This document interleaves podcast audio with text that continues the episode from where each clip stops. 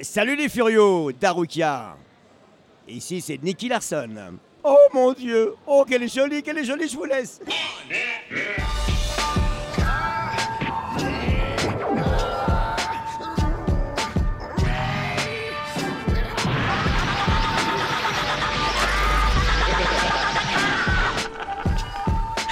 Mais d'où cette fantastique connaissance et cette énergie peuvent-elles venir?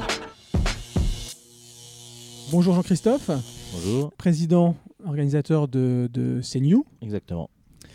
Euh, donc on voulait, nous, euh, chez Arokia, euh, vu qu'on fait la promotion quand même de tout ce qui se passe euh, en région, hors Paris, un petit peu en termes d'événements, on voulait un petit peu que tu, que tu nous expliques qu'est-ce que CNU, et quels sont, entre guillemets, ses buts. New, j'ai coutume de dire, c'est c'est un appel en fait. C'est vraiment cette notion de, de rassemblement. C'est euh, c'est la passion qui va, appeler euh, diverses personnes euh, avec des profils variés. Donc bah, il y, a nous, évidemment, les organisateurs, et puis à tous tous les bénévoles qui, nous aident sur l'événement. Il y a les exposants, et puis bah, il y a évidemment les visiteurs. Et c'est vraiment ces, trois types de profils qui, vont aller se rassembler pour mettre à l'honneur des aspects culturels qui, les passionnent. Bah, je peux pas présenter mieux que de, que de cette manière-là. C'est vraiment aussi simple que ça finalement. Non, c'est très bien. Euh, on voit chaque année euh, qu'il y a un thème avec euh, une attraction, on va dire, particulière. Cette année, c'est Resident Evil. Mais est-ce que dans un premier temps, tu peux expliquer bah, qu'est-ce que c'est New et qu'est-ce que cette attraction en fait? Alors, euh, bah, déjà, CNews, c'est un, un c'est une convention, euh, on va dire, euh, pour être euh, parlé clairement, c'est une convention sur la culture japonaise, asiatique et sur les, comment les, domaines de l'imaginaire. Et on est spécialisé dans les animations géantes, ce sont des choses qu'on construit, qu'on construit nous-mêmes de A à Z et qu'on qu'on imagine. Et effectivement, depuis trois ans, on a, on a comment, une salle de 700 mètres carrés qui est dédiée à euh, une animation euh, géante. Et cette année, c'est Resident Evil, euh, qui est basé sur, euh, sur un système euh, qui est très similaire à ce qu'on trouve dans, dans les escape rooms. D'accord. Euh, L'année dernière, il me semble que c'était euh, Metal Gear. C'est Oui. ça, Metal Gear. Et il n'y avait pas eu Zelda aussi Oui, ou, euh, oui euh, Zelda qui avait inauguré euh, justement les, euh, les, les animations géantes dans cette, euh, dans cette salle. Euh, qui était une sorte, euh, une sorte de, jeu d'a- d'aventure en monde ouvert euh, dans, dans la salle. Et le Metal Gear Solid, c'était plus orienté action. Il fallait, il fallait bah, incarner véritablement Snake et, esquiver les gardes pour, pour, aller libérer, pour aller libérer un prisonnier. Quel type de, public vous drainez du coup? Bah, Il y a toujours les, les incontournables des, euh, des conventions qui répondent toujours présents euh, euh, de manière de, plus en plus, importante. Mais on vise aussi ce qui va être public familial et que les, les Vosgiens en général et les Spinaliens en particulier sont, sont très férus d'activités familiales. Et c'est un, un peu ça qu'on vise aussi. Donc après, on peut se dire peut-être avec des animations de type Resident Evil, c'est antinomique et ben euh, euh, peut-être pas finalement, puisque on, on, a pas, c'est pas la seule chose à faire. hein. Il y a beaucoup d'activités. On pense à mettre des jeux qui sont accessibles aux plus jeunes, voire euh, dédiés aux plus jeunes d'une certaine manière. Et voilà, on essaie d'attirer un public large parce que ça fait plaisir de voir bah, cette culture qui est qui est présentée et expliquée à le public le plus large possible. Euh, quand tu parles culture, euh, est-ce que tu peux un peu détailler culture Voilà, quelle culture représente euh, CNU C'est assez difficile à dire parce que bon, c'est vrai qu'on est issu euh, vraiment de, de, de ce qui est, euh, de ce qui est manga, euh, japanimation euh, et, euh, et culture traditionnelle japonaise, mais on se limite pas à ça. On va dire qu'on on est passionné par vraiment tous les domaines de, de l'imaginaire et puis de la, de la pop culture ou de la culture geek comme on dit, comme on dit parfois. Donc on va aller trouver assez new de, la science-fiction, du steampunk et enfin du médiéval, du ah, pardon, du médiéval fantastique. Mais euh, si on nous propose un nouvel univers qu'on n'a encore jamais exploité parce qu'on n'en avait pas connaissance, choses comme ça, on se limite pas. Vraiment, tout, ce qui est euh, production de l'esprit, on va dire, et qui peut passionner les gens nous intéresse. Ah, Donc il y a une vraie, une vraie démarche euh, d'ouverture permanente en fait. Oui, exactement. De toute façon, on remarque sur ces dernières années que euh, la, culture manga, qui était vraiment très très euh, très très, ciblée et presque marginale, donc euh, d'une part c'est démocratisé, mais comme tous les autres domaines de l'imaginaire et qui se sont regroupés dans ce qu'on appelle aujourd'hui bah, la, culture geek, comme je disais tout à l'heure. Et donc, je trouve qu'il n'y a plus de raison de dissocier ces différents univers parce qu'ils forment aujourd'hui finalement une sorte de tout, une sorte de melting pot culturel qui est intéressant à exploiter et à mettre en lumière euh, sous tous ces aspects. Mhm. Chez Arukia, donc euh, Full Manga Café, le, podcast qu'on anime, euh, on est vraiment dans cette démarche d'ouverture en traitant, comme notamment ce mois-ci, on avait traité Shizakobe, vraiment voilà, des, mangas qui, s'adressent, je pense, à un public plus large que, qu'un Naruto. Mais on va traiter aussi du Naruto, justement parce que ça reste quand même la, base, enfin une, une, des bases en tout cas. Et euh, voilà, c'est vraiment dans cette démarche qu'on s'inscrit euh, aussi. Euh, et toi, comment tu vois, donc plus spécifiquement, le manga en France et la façon dont, bah, dont on voit la jeunesse, mais pas que maintenant, qui commence à lire un petit peu ce type de, de bande dessinée?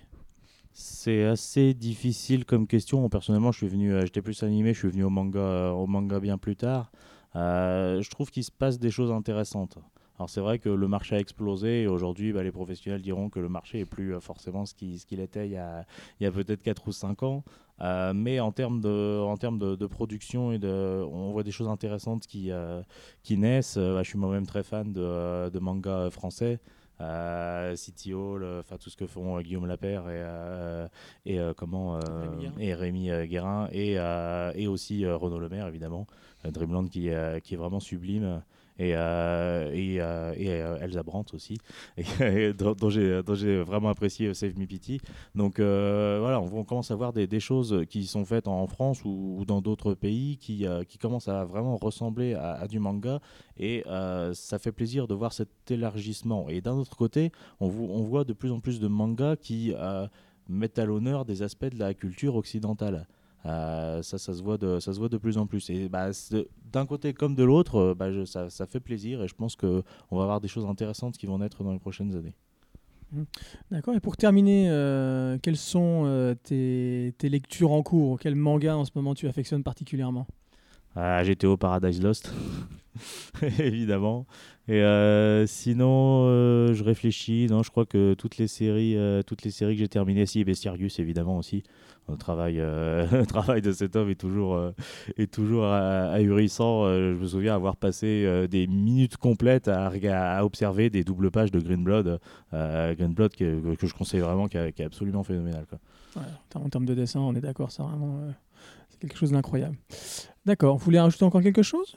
Rendez-vous à la prochaine CNU, et puis permettre un petit peu de promo. Et puis euh, merci à vous pour euh, cette interview. Eh ben, merci Jean-Christophe. Et euh, bah, écoute, on espère se retrouver l'année prochaine. Et eh ben, avec un grand plaisir. Bienvenue à vous, invocateurs. Et prenez garde, car le temps est venu de vous confronter au rift des mondes. Choisissez bien votre tactique. Elle sera déterminante quant à l'issue du combat. Bonjour Julien Telouk. Salut. Alors on voulait te poser d'autres questions pour Haruki à Café. Euh, la première, c'est euh, concernant euh, ce qu'on peut appeler la vulgarisation de la culture geek. On a vu que tu sortais un certain nombre de, petits ouvrages justement qui allaient dans ce sens. Est-ce que tu peux un peu nous en parler? Alors oui, on a sorti en fait des ouvrages qui s'appellent, on va dire, on va appeler ça la collection Comprendre aux éditions 404. C'est des, des, petits livres à 5 balles seulement, donc c'est vraiment pas cher, 5 euros, qui permettent de mieux comprendre la culture geek. Donc euh, on en a fait un où euh, c'est euh, comprendre les super-héros quand on n'a pas remarqué que Superman porte un slip par-dessus ses collants. Il y a aussi comprendre Game of Thrones quand tout le monde en parle et qu'on se sent exclu. Il y a comprendre les jeux vidéo, bien sûr, bien sûr pour ne pas se faire traiter de noob. Et il y a bien sûr comprendre aussi, j'en ai oublié un, Star Wars, qui est quand même le film emblématique pour les geeks. Et l'idée, c'est vraiment de mettre une porte d'entrée vers la culture geek, vers ces micro-cultures à chaque fois, mais avec humour, avec des petites anecdotes. Donc quand on est vraiment fan de Star Wars et on apprend plein de choses, comme euh, une playlist de plein d'artistes connus qui se sont inspirés euh, de Star Wars. Vous avez aussi euh, des endroits pour faire du tourisme qui ont servi de lieu de tournage à Star Wars. Donc vraiment, c'est des anecdotes pour ceux qui connaissent vraiment la licence. Et après, derrière, bien sûr, de, de- montrer, d'amener des gens à, pour montrer que Star Wars, par exemple, c'est extraordinaire, que Game of Thrones, c'est extraordinaire, que les jeux vidéo, c'est incroyable, ou euh, encore les super-héros, les films de super-héros, parce qu'il y en a certains. Et en fait, il y a plein de gens, ils, se considèrent comme geeks. Ils disent voilà, moi je suis fan de Marvel, mais ils n'arrivent pas à s'y retrouver avec euh, Justice League, euh, DC Comics, Marvel et compagnie. Donc du coup, en fait, on essaye de mettre tout à plat de façon simple et d'expliquer aux, gens, bah, voilà, quelles sont ces, ces cultures geeks. Parce qu'aujourd'hui, moi, je pense qu'il y a vraiment, il y a une, il y a une gaming culture, il y a une euh, geek culture qui s'est installée en France. C'est générationnel parce que euh, on était quoi, 10% de la population à jouer aux jeux vidéo et à regarder des mangas. Et là, en fait, là, on est, beaucoup plus maintenant parce que bah, tous ceux qui malheureusement n'ont pas connu la Game Boy ou n'ont jamais joué à la Game Boy, ils nous quittent, ils sont en train de mourir. Et en fait, plus tard, euh, toi, moi, on va tous être les grands-pères et grands-mères de demain. Donc ça veut dire que plus tard, les grands-mères et les grands-pères, ils vont jouer avec leurs petits-enfants et ils diront Hey, tu te rappelles, moi j'ai connu la PS4 Et là, eh, les gamins, ils diront Laisse tomber, moi je suis en réalité virtuelle, euh, en train de faire le nouveau Dragon Ball Super Alpha de ta mère. Donc euh, voilà, nous on essaye en fait de, de devancer tout ça et d'essayer de convertir le monde à la culture geek. De façon générale, on peut dire que, alors, je ne vais pas utiliser le terme croisade, mais euh, depuis toujours, de toute façon, pour ceux qui te suivent sur Game One et autres, c'est vrai que voilà, tu as toujours voulu ouvrir la culture geek particulier la culture vi- jeux vidéo un peu à tout le monde. Oui, depuis le début, en fait, c'est euh, la volonté. En fait, à un moment donné, je me suis rendu compte quand, quand j'ai commencé sur Game One que euh, j'étais avec ma copine qui n'était pas du tout fan de jeux vidéo et quand elle regardait Game One, elle me disait je comprends rien. Il parle de MMORPG, RTS, euh, avec du crafting. Du... Elle comprenait pas. Donc, je me suis dit déjà sur Game One, il faut simplifier le discours parce que les gamers purs et durs, quoi qu'il arrive, soit ils regardent, soit ils vont con- consommer quoi qu'il arrive. Mais il y a plein de gens qui vont pas forcément consommer et là il faut s'ouvrir à eux. Et après le monde a fait que euh, le monde est devenu plus geek pour des trucs tout bêtes comme euh, la Wii, la DS. Nintendo a beaucoup fait pour le jeu vidéo pour essayer de convertir les gens. Il y a des films qui sont arrivés au cinéma. Quand vous voyez World of Warcraft qui arrive au cinéma, c'est un truc tout con, mais voilà, ça convertit encore plus les geeks. Et après, vous avez des trucs qui sont arrivés dans votre poche euh, en 2007 avec l'iPhone notamment. Et là, euh, du jeu vidéo pour tout le monde, euh, quand tu vois des gens qui disent Bah non, moi je déteste les jeux vidéo et ils passent euh, 122 heures euh, sur euh, Candy Crush, bah, je suis désolé, c'est des gamers aussi, c'est la même chose. Candy Crush, c'est ni plus ni moins que les Tetris et Columns qu'on faisait quand on était jeune. C'est juste qu'eux, ils ont un petit peu de retard au final et ils consomment ça avec une autre temporalité. Mais quoi qu'il arrive, voilà, aujourd'hui, moi j'essaie de, de, voilà, de vulgariser le jeu vidéo, le rendre plus simple. Le monde quoi qu'il arrive, devient de plus en plus geek avec les Facebook, les Twitter, euh, les euh, smartphones, les tablettes, euh, Internet pour tous et tout ça.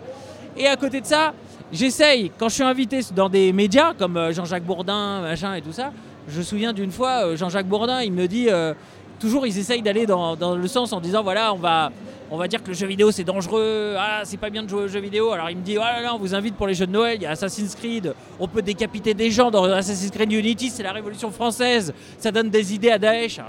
J'essaye de recadrer les choses, leur dire, attendez Jean-Jacques, euh, moi ça fait des années que je joue à Mario, j'ai jamais eu la moustache, je suis jamais devenu plombier. Vous pensez qu'il y a une corrélation là-dedans Alors là il rigole et ça dédramatise le truc. Mais c'est essayer de montrer aux gens, aux médias que le jeu vidéo c'est cool. Et je pense que ça y est, c'est rentré dans les, dans les mœurs. Avec le sport électronique, maintenant il y a des chaînes comme TF1, elles- Canal+, ça se lance dans le sport électronique. Alors ils y vont pour le pognon, mais quelque part ils ont compris qu'il y avait un truc euh, qui avait changé. Moi je rencontrais les grands dirigeants de chaînes, France 2, euh, TF1 et tout ça. À l'époque ils me disaient le jeu vidéo c'est segmentant. Ils avaient raison. Ça l'est plus. Il y a plus de 50% de la population française qui joue aux jeux vidéo. On peut imaginer que dans quelques années, dans 10 ans, ce sera 80%. Donc c'est plus segmentant comme avant. Donc peut-être dans quelques années, au lieu de voir les, les ch'tis les Marseillais euh, euh, dire des, des- idioties à la télé, euh, peut-être on verra des joueurs de e-sport en train de s'entraîner sur League of Legends. C'est possible, je sais pas, c'est possible. Concernant la politique de Game One et l'animation japonaise, on a vu voilà, quand même depuis pas mal bah, d'années, il y avait beaucoup de Naruto, Dragon Ball, Black Butler, il me semble aussi. Quelle est la politique actuelle justement de Game One concernant la- l'animation japonaise? Hunter x Hunter aussi, on peut, on peut citer. En fait, euh, aujourd'hui, euh, Game One, on a toujours fait partie euh, des chaînes du câble thématique qui étaient très intéressées sur le, manga, les animés. Euh, on était euh, précurseur à une époque, à une époque où personne s'y intéressait. Donc du coup, on a réussi à choper à l'époque Naruto à un prix très favorable. Parce que nous, on savait que c'était le truc qui cartonnait. On voyait sur. euh, je vais être franc avec vous. On regardait sur les sites de torrent. On voyait que c'était le truc qui était le plus téléchargé. On a dit il faut absolument qu'on ait euh, ce, truc-là. C'est un phénomène. On l'a eu au tout début sur Game One. Ça nous a fait beaucoup de bien au niveau de l'audience en, termes d'image de marque. Après, on a toujours essayé d'avoir d'autres animés. euh, des animés qui n'étaient pas forcément connus, mais où on se disait il y a toujours une petite pépite, un truc à faire, c'est intéressant. Malheureusement aujourd'hui, et heureusement pour, pour tout le monde, les animés, le manga, c'est à la mode. Euh, on est un grand, la France est un grand consommateur de manga. Le club Dorothée a fait beaucoup euh, à la France d'un point de vue culturel parce que vraiment euh, on a été alimenté avec tout ça depuis qu'on est jeune. Et forcément le prix des animés est beaucoup plus cher et tout ça. Et c'est pas facile de se positionner face à d'autres chaînes qui vont dépenser beaucoup d'argent. Je prends l'exemple de Dragon Ball Super qu'on aurait adoré avoir sur Game One. On a tout fait pour l'avoir sur Game One et on l'a pas eu malheureusement. Mais c'est une volonté de la chaîne de l'avoir. Il y a un autre groupe qui a réussi à l'acheter et qui l'a mis euh, sur la chaîne Toonami et je crois qu'il y aura une autre diffusion ailleurs. On va continuer à essayer de l'avoir quand même sur Game One. Nous, notre volonté, Game One, c'est d'avoir tous les animés phares sur notre chaîne. Et à côté, on a créé une autre chaîne qui s'appelle G1, qui est la petite sœur de Game One. Et G1, ça veut dire quoi? Ça veut dire J plus 1 en fait. Ça veut dire que tous les animés, on est en contact avec les networks euh, japonais pour avoir les animés le lendemain de leur diffusion japonaise, avec les sous-titres et tout ça. Donc pas besoin de télécharger, de pirater, euh, de se casser la tête avec les sous-titres à insérer et compagnie, parce que nous, dès le lendemain sur G1, c'est en diffusion en, en VOST FR. Diffusé tout ça à J plus 1. Donc toujours la, volonté, c'est d'avoir euh, les animés phares. Alors parfois il y a des animés qui sont un peu confidentiels, mais d'avoir, euh, on a eu Aishin 21, IQ, Monster- Hunter x Hunter. Il y en a d'autres. Je, je suis pas un grand spécialiste de manga, mais je sais que j'ai ma collègue Julie Minchin qui est juste à côté de moi, qui les visionne tous les jours. C'est le boulot de rêve pour vous, j'imagine. Tous les jours, elle visionne tous les animés et elle regarde si jamais il y a des choses tendancieuses euh, pour le public, pour pas les diffuser la journée et les diffuser peut-être le soir. Et elle est en contact avec les networks euh, japonais pour pouvoir justement euh, signer des partenariats, euh, diffuser les, animés sur, sur G1 et qui auront par la suite une autre diffusion en VF sur Game One. Souvent Game One finance d'ailleurs les VF pour être diffusés sur, sur, en France quoi. Et juste pour terminer, même si tu as dit voilà tu n'es pas spécialiste manga, est-ce que tu as un manga référence qui a bercé ton enfance ou alors autre? Je suis pas un spécialiste de manga parce que les nouveaux mangas et tout ça, c'est, j'ai pas beaucoup d'affinités euh, avec ça. J'ai essayé de regarder Naruto, mais je suis pas forcément un fan de Naruto. En revanche, j'ai été élevé avec euh, les Olive et Tom, les Dragon Ball, euh, tout ça. Moi, je suis, un fan euh, absolu. Euh, donc, euh, on va dire, mon cœur balance et c'est pas facile. Et mon cœur balance entre pas mal de choses en fait. Il y a les Chevaliers du euh, Sanseiya. Ça, c'est euh, pour moi, c'est énorme. Euh, Okuto no Ken, Ken le survivant. C'est pas facile parce que pour moi, il y a une grosse émotion. Euh, L'école d'essai de couteau et tout ça. Le Dragon Ball, pour moi, ça reste le truc énorme parce que aujourd'hui, je vois mon petit cousin qui discute de Dragon Ball Super avec son oncle. Ça veut dire que là, il y a plusieurs générations qui se rassemblent sur un truc qui existe depuis des années. Des années. Mon cousin, il a quoi? Il a euh, 30, 30 ans? Et mon petit cousin, il a 12 ans. Et ensemble, ils se rassemblent sur ça. Moi, j'ai 37 ans et on parle à table de Dragon Ball. Je trouve ça extraordinaire. Donc, s'il fallait en citer qu'un, je dirais Dragon Ball parce que je trouve ça extraordinaire de perdurer comme ça autant dans les années. Alors, il paraît que Dragon Ball euh, Super, euh, il y en a plein, ils aimaient pas au début là, quand ça a commencé. Mais là, ça y est, ça commence à prendre et ça commence à devenir bien balèze. Donc euh, Dragon Ball parce que voilà, c'est indémodable et je pense que quand je serai grand-père ou grand-mère, peut-être je regarderai ça avec mes petits-enfants et il y aura euh, Dragon Ball Super Alpha, euh, hyper euh, ta mère comme les Street Fighter, tu vois. Ok, très bien, merci Julien. Et puis bah, on te retrouve sur, sur Game One. Une autre actualité peut-être aussi? Ah bah Game One, j'ai une petite chronique où je parle de jeux vidéo sur Fun Radio tous les jours qui s'appelle Fun Games. Et il y a les fameux livres de la collection Comprendre aux éditions 404. Vous avez quatre livres collection Comprendre. Et vous avez deux livres qu'on vient de sortir aussi. Toujours dans la culture geek, histoire de s'amuser. On a fait 300 films en émoticônes et 300 livres en émoticônes. Donc le principe c'est, vous avez plein d'émoticônes et de- d'emojis dans vos euh, portables. euh, dans les messageries instantanées, dans les réseaux sociaux. Là, l'idée, c'est de, dans les soirées apéro, vous faites deviner des films, des titres de films, avec les émoticônes. Donc, par exemple, si je vous mets quatre tortues, un rat, un point et une pizza, on dit quoi? Tortue Ninja. Voilà, et ben là, il y a 300 films comme ça. On s'est galéré, on a galéré. hein. Franchement, euh, les émoticônes, je peux plus les voir, moi. Euh, mais euh, regardez, c'est 5 balles. On a fait vraiment exprès que ça soit vraiment pas cher. euh, pour que ça soit accessible à tout le monde. On a regardé un peu dans les FNAC et tout, on a vu que les livres étaient très chers. Et c'est vraiment dommage que, ça soit, que la culture soit si chère. Moi j'ai vu des bouquins à 10 balles, 14 balles, 25 balles. Donc vraiment l'idée c'est de faire 5 balles le moins cher possible pour que on ne fait pas même pas ça pour l'argent. hein. On fait ça pour se marrer, pour partager notre plaisir. Super. Eh ben écoute, on te remercie Julien. Et puis bah, bonne continuation.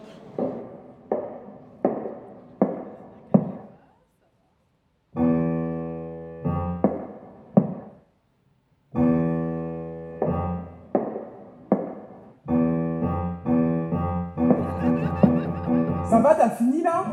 Mais voilà Bonjour euh, Vincent Ropion, Bonjour. Plus connu pour le doublage de Nicky Larson et de Vas Jaskier dans The Witcher. Euh, on voulait vous poser deux trois questions pour Arukia Fukanga Café. La première est est-ce plus agréable de doubler un dessin animé où on peut se lâcher dans la caricature ou un doublage plus, euh, voilà, plus commun d'une série, etc. Alors les deux sont très agréables à faire. Si vous avez un, doublage, comme vous dites, commun, j'imagine sur un, être humain, quoi. On appelle ça, euh, quand c'est pas un dessin animé, euh, dans le jargon du métier, on dit de la chair humaine, quoi. Donc là, euh, euh, c'est très sympa quand l'acteur est formidable. On prend vraiment du plaisir. Quand l'acteur est bon, en anglais ou en américain ou en enfin, la langue étrangère, quand on le double, c'est très agréable s'il est, si c'est un bon acteur. Après, quand on fait des personnages comme Nicky Larson, c'est vrai que c'est incroyable parce qu'on peut se lâcher, on fait n'importe quoi. Mais il faut préciser que c'est ah, c'est une époque particulière qui n'existe plus, où vraiment, c'est vrai qu'on faisait n'importe quoi. Les chaînes de l'époque n'étaient pas très regardantes, elles n'étaient pas là à vérifier après notre travail, et on pouvait vraiment être totalement libre. Et ce qui a fait que, sans le savoir, on a fait un, produit culte de Nicky Larson, parce que euh, on s'est vraiment lâché et on se faisait rire entre nous. Comme quoi, quand on fait n'importe quoi, ça arrive euh, à faire des produits cultes, c'est assez curieux. Au niveau de la difficulté de passer de l'alternance humour, euh, scène, voilà, scène comique, euh, aux scènes noires, comment vous, jugez ça? Comment vous, jouiez ça? Alors, c'était dans, le- dans le dessin animé en, original. hein. Déjà en japonais, euh, l'acteur japonais, qui est très très bien d'ailleurs, il, le faisait. Il était très sérieux et d'un seul coup, il partait dans une espèce de délire incroyable. Donc voilà, moi quand j'ai vu ça, j'ai fait la même chose. Et la seule petite difficulté, c'est qu'à l'époque, on travaillait extrêmement vite. Et parfois, on ne voyait même pas la scène à l'avance. On regardait le dessin animé et on enregistrait directement. Et tant qu'on ne se plantait pas, on n'arrêtait pas. Ce qui faisait que souvent on improvisait. Souvent, donc comme il passait d'un état sombre à l'état délirant, fallait le suivre à l'image. Et ce qui donnait aussi l'énergie, un dynamisme, parce qu'il fallait être sur le coup. Et donc euh, c'était, ça m'amusait de faire ça, absolument. Mais non, je le fais plus. hein. Je le fais plus. D'accord. Combien de coups de marteau avez-vous reçu par Laura? Ah, la massue, pas la massue, pas la massue, parce que c'est ça, c'est la massue. Alors la massue, euh, c'est- c'est- au départ, c'était écrit marteau. Il disait non, pas le marteau. Et c'est moi, alors je suis très fier de ça. C'est moi qui ai lancé, qui ai dit non, je vais changer, mais pas la massue, pas la massue, pas la massue.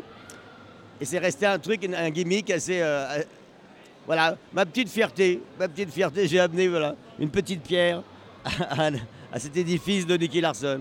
Euh, Juste pour voir la différence de process justement entre le doublage de vidéo et le doublage d'un dessin animé. Oui, alors c'est très intéressant comme question. Bravo, parce que c'est totalement différent. Les jeux vidéo, vous savez, c'est des fichiers pour que le, le joueur puisse jouer et choi- choisir la situation. Donc on a des milliers et des milliers de fichiers à enregistrer. On est tout seul dans une cabine avec un micro et on a des fichiers, des phrases, des phrases, des situations et on n'a pas de réplique.